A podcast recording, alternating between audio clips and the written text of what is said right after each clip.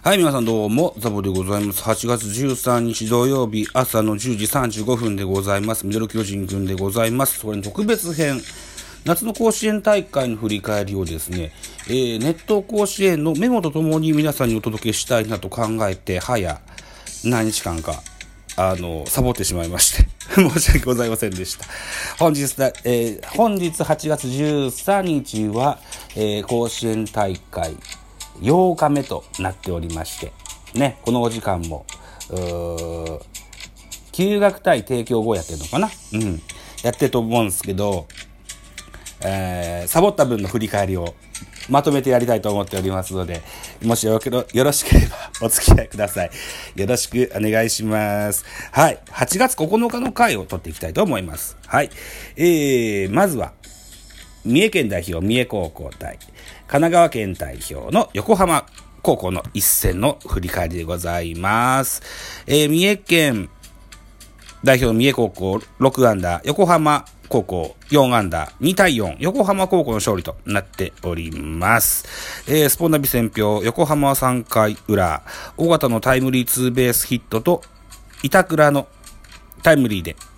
にてんを先制する。その後いってんさとされて迎えたはちかいには、岸本のタイムリースリーベースが飛び出しリードを広げた。投げては先発杉山がきゅうかいろくアンダーにしってんの好投。敗れた三重は最終回に追い上げを見せるも及ばなかったという選評でございます。ここに出てきましたお名前、尾形、杉山などなどですね、えー、メインの主力となっておりますのが、横浜はにねんせいです。はい、えーたいえー、とネット甲子園の特集を見ますと、ポイントゲッターとしてにねんの萩選手、えー、神奈川県大会ではチームナンバーワンのはちだてんを稼いだ打棒が魅力ですと。あとは先ほどお名前出ましたにねんせいエースの左腕杉山選手、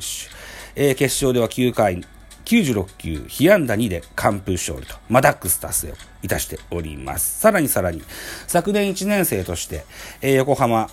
高校のショートとして出ました尾形選手、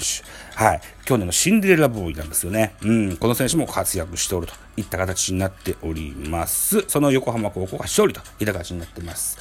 えー、大甲子園の私ノーマルジーターに横浜を張っておりましてなんとかポイントが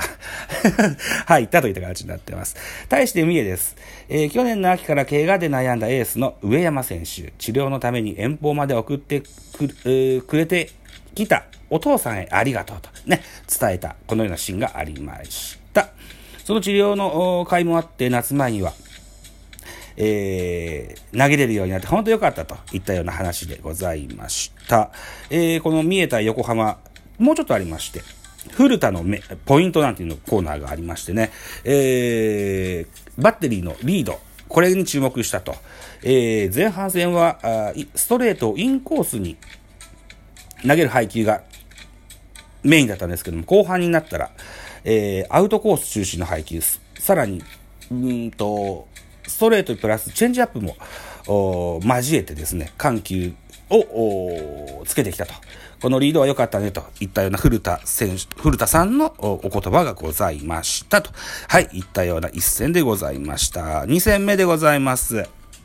西東京代表、日大さん対福島代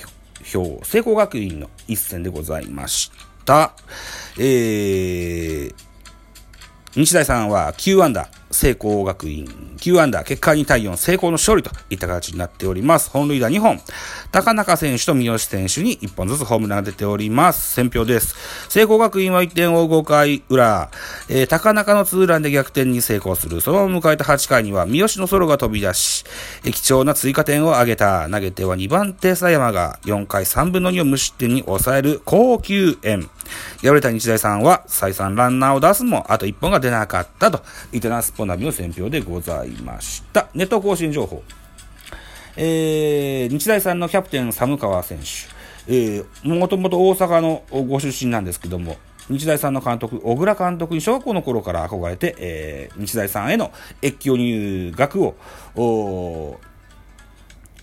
あ望むようになりまして、はい、えー、入部しましてキャプテンまでのし上がりました。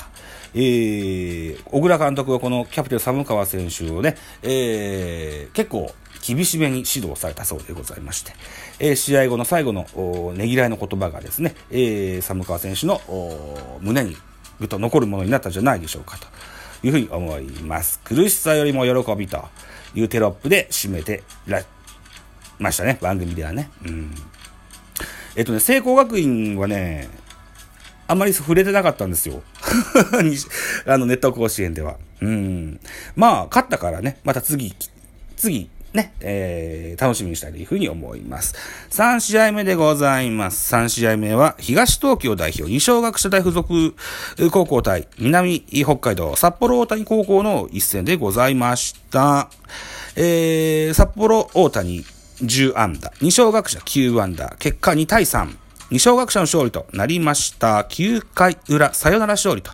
いった形でございます。はい、スポナビ選評、二松学舎大はあいちたいゼロで迎えたさんかいうら、大谷のタイムリーで、えー、が飛び出し追加点を挙げました。同点とされた直後のきゅうかいには、えー、親不祖だっけなって読むんだろうなの安打に相手失策が絡む間にいってんを挙げサヨナラ勝ちを収めた。敗れた札幌大谷は土壇場のきゅうかいに追いつく粘りを見せるもあと一歩及ばなかったといった選評でございました。えー、っと南北海道の代表札幌大谷の特集もネット更新されました。監督がスカウトした逸材マネージャー長谷川花子、長谷川さんという女性を特集されていらっしゃいました。えー、中学校のね、えー、野球の大会にですね、視察に訪れた札幌南、あ、じゃあ、えー、っと、札幌大谷の監督さん、えー、選手を見に行ったんだけども、よく動くマネージャーに注目してしまって、えー、彼女をスタ、スカウトしたといったお話でしたね。みんなが頼りにする気が利く働き者、長谷川花子さん。ね、えー、彼女のアップがいっぱい抜かれてましたね。うーん。きゅうかいうらツーアウトからね、えー、同点としたんですけどもね、えー、きゅうかいうらにサヨナラを食ったといった内容でございました。えっとね、先ほどの聖光学院と同じように二松学舎のね、特集もなかったんですね。はい。勝ったからいいでしょう。ね。また次回楽しみにしたいと思います。えー、続いていきましょう。えー、岐阜県代表県岐阜商業対兵庫代表八代高校の一戦、県岐阜ろくあんだ、八代じゅうさんあんだ、結果いちたいじゅう、八代の勝利となりました。八代高校は初出場なんですよね。兵庫県兵庫県はあの強い強豪校が多い中でですね、うん、初出場を勝ち得たというのは非常に大きいかなというふうに思いますね。うん近本選手の出身校なんでしょね。タイガースキャストよく言ってましたよね。うん。八代が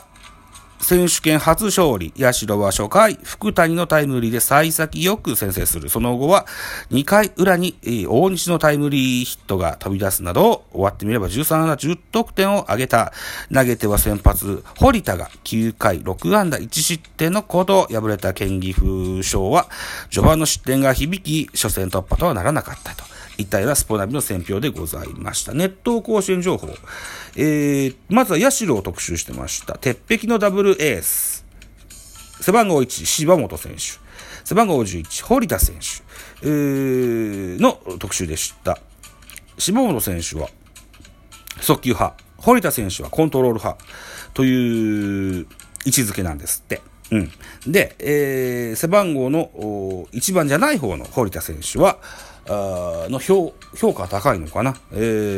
ー、地方予選でも柴本によりも多いイニングを投げてるというお話でしたね。で、この甲子園大会でも先発は堀田選手だったのです。はい、えー、完投したんですよね、柴本選手がね。うん、なのでさあ。そのにかいせんあたりからまた今度柴本選手が投げることになるのかな、どうなんでしょうね、いうふうに思っております。ごめん、堀田選手は背番号じゅうでした。じゅういちじゃなしにじゅうです。はい。で、えー、敗れた、うん、県岐阜商業ですけども、これはですね、集団のコロナの感染がありまして、出場メンバーをじゅうにん変更しての出場となっております。ということで、控えメンバーが中心だったんですよね。うん。えー、出てたキャプテンもですね、えー、インタビューの中でね、いち、にねんせいがよく、えー、戦ってくれたと、えー、いこの取れと取ることができたいってんはね、えー、来年以降に必ずつながるいってんになると思うと、かように弁を述べていらっしゃいましたと。はい、いたとこでございました。えー、はちがつここのか、大会よっかめの振り返りをやってみました。総括。えー、三重対横浜はにたいよん。横浜の勝利。日大さん対聖光学院はにたいよん。聖光の勝利。それから、えー、二松学舎対札幌大谷はさんたいに、二松学舎の勝利。社対県岐阜商は、社の勝利じゅうたいいちといった形でございました。はい。こんな形でですね、うーん、現在ははちがつじゅうさんですけども、じゅう、じゅういち、じゅうにとさんぼん収録を撮ってみようと思いますので、はい。えー、それを下書き保存に置いといて、全部撮れたらドンと出します。お楽しみに。バイチャ。